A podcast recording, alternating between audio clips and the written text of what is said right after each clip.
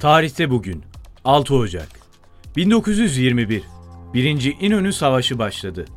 6-9 Ocak 1921 tarihleri arasındaki muharebeler örtme ve emniyet kuvvetleri harekatı şeklinde sürmüştür.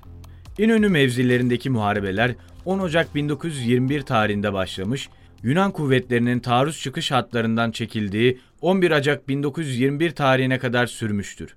1969 Orta Doğu Teknik Üniversitesi'ni ziyaret eden Amerikan Büyükelçisi Robert Comer'in makam otomobili öğrenciler tarafından yakıldı. 1983 10 kişi 1983 Bakanlar Kurulu kararıyla 10 kişi vatandaşlıktan çıkarıldı. Vatandaşlıktan çıkarılanların arasında Yılmaz Güney ve Cem Karaca da vardı. 1984 Tunus'ta ekmek fiyatlarının %125 oranında artması üzerine ayaklanma başladı. 75 kişi öldü, sıkı yönetim ilan edildi. 1998 Anayasa Mahkemesi Başkanlığına Ahmet Necdet Sezer seçildi. Sezer daha sonra Türkiye Cumhuriyeti'nin 10. Cumhurbaşkanı da oldu.